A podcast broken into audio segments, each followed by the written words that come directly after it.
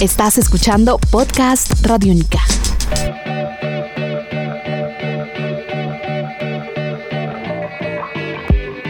Diana Beltrán Herrera es una artista bogotana que se inspira en las aves y en otros animales para hacer esculturas en papel en las que los colores, los detalles y la precisión de los gestos los hacen parecer casi reales. Lo suyo es una especie de origami llevado a la máxima potencia. Aquí nos cuenta cómo se enamoró del papel, a qué se debe su pasión por los pájaros y qué se encuentra realizando actualmente. Estás escuchando Podcast Radiónica.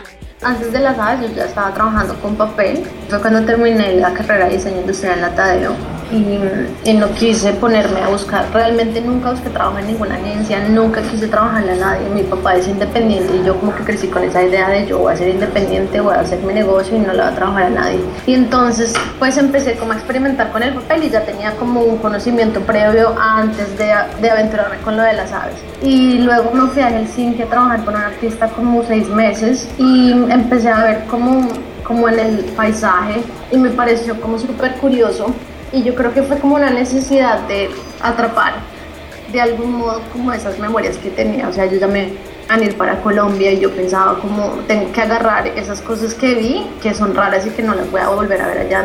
Me encontré como con un blog de papel y dije como bueno, voy a intentar hacer unos modelos, voy a intentar representar como esas cosas que me gustaban el día a día y empecé a sacar unos, unos modelos de, de un cisne y de otro pajarito. Entonces ya como que yo dije, ah, esto está interesante.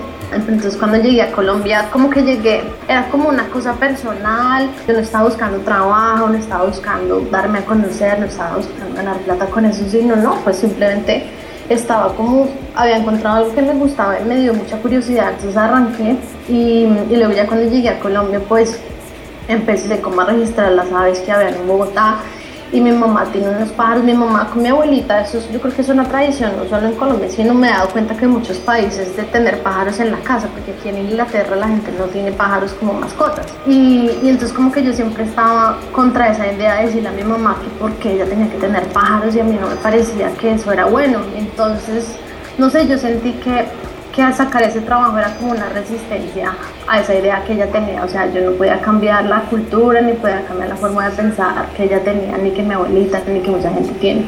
Y me parecía súper triste ver sus pajaritos ahí todo el día metidos en esa jaula, entonces yo sentía que con el trabajo era como una reconciliación, o sea, yo sentía que haciéndolos les hacía menos daño.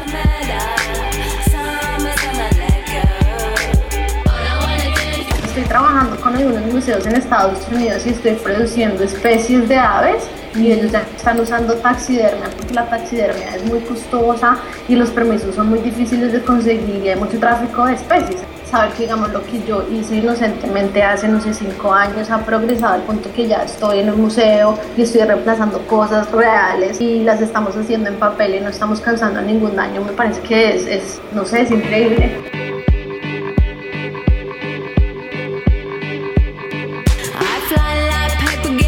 No hay límites, que, mm, que se puede empezar con lo más básico y lo más sencillo. Y yo creo que eso es lo más importante, ¿no? Como, como no limitarse a, a, una pintura sobre un lienzo, sobre todo que ahorita el arte contemporáneo ha cambiado mucho y hay muchos recursos. Entonces yo creo que uno no hay límites, se puede trabajar con lo que sea mientras tengas como las ganas de hacerlo y, no, y no pensar mucho como en el quiero ser o quiero sí, ser famoso, tener plata, cosas así, no, sino como realmente que sientas que con lo que estás haciendo estás encontrando algo que tiene un peso y que tienes una necesidad de hacerlo. Y, yo creo que es hacer, lo más importante para ser artista, yo creo que es hacer.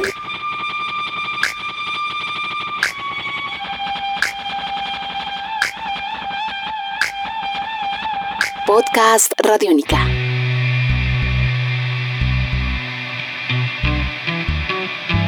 Camilo Parra es artista plástico de la Universidad Nacional, otro enamorado del papel que se ha dedicado a estudiar y analizar las posibilidades de intervenir las imágenes con distintas sustancias y materiales a través de su propio método científico. Toma notas, describe las propiedades del material, sus variables y compara los resultados. Su obra se ha expuesto en diferentes sitios del país y le mereció un premio especial del jurado en la beca Flora Arts and Natura de Prodigy Networks. Esta es la visión de un artista experimental. Este podcast puedes descargarlo en radionica.rocks. Soy Camilo Parra y soy artista visual. Desde siempre he dibujado, lo más accesible es el papel, sintéticos, más naturales, todo tipo de papel en los que puedo imprimir imágenes. Depende del tipo de material, de los medios con los que lo consiga, de que hago los experimentos. Todo nace como a partir de una limitación y es la limitación de no poder ver esas cosas, entonces digamos yo uso imágenes que están mediadas que alguien o que algo hizo para mostrarnos esas cosas que no se pueden ver.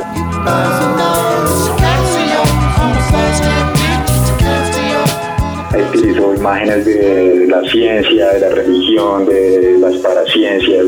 Entonces nace una limitación y el poder trabajar con ellas y experimentar con ellas es como una manera de liberar esa limitación. La parte que he trabajado hasta el momento tiene que ver con imágenes que son del más allá y sobre todo que están relacionadas con la idea del cielo. La religión es algo muy marcado que me formó a mí, entonces ahí hay como un diálogo que me parece interesante trabajar.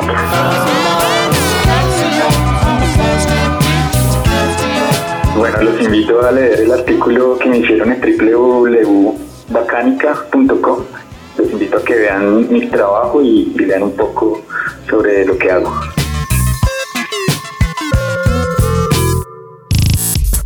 Cada palabra que acá se diga es necesaria para tu cabeza. Podcast Radiónica.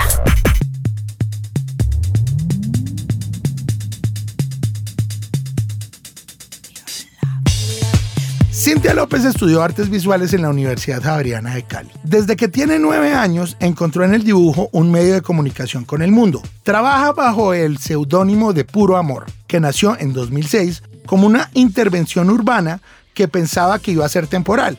Con ella buscaba generar tensión entre imagen y palabra.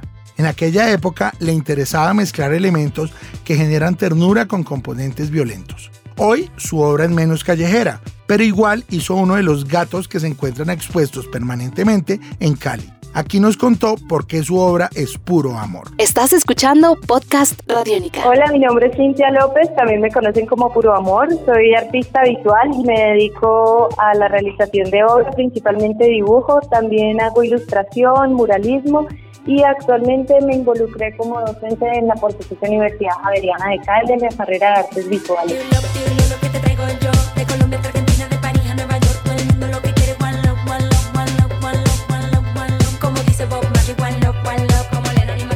Entre mis trabajos más reconocidos se encuentra La Gata Concelada de la Cámara del proyecto de la Cámara de Comercio de Cali y está en el Boulevard del Río. Y algunas de mis obras las pueden ver en, en Galería al Museo, en la tienda de Galería al Museo en Bogotá.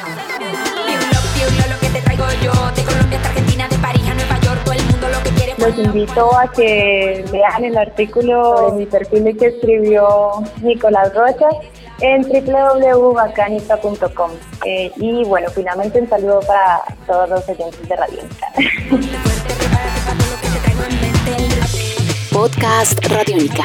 Conozca la historia de estos y otros artistas jóvenes en www.bacanica.com. Cultura para jóvenes.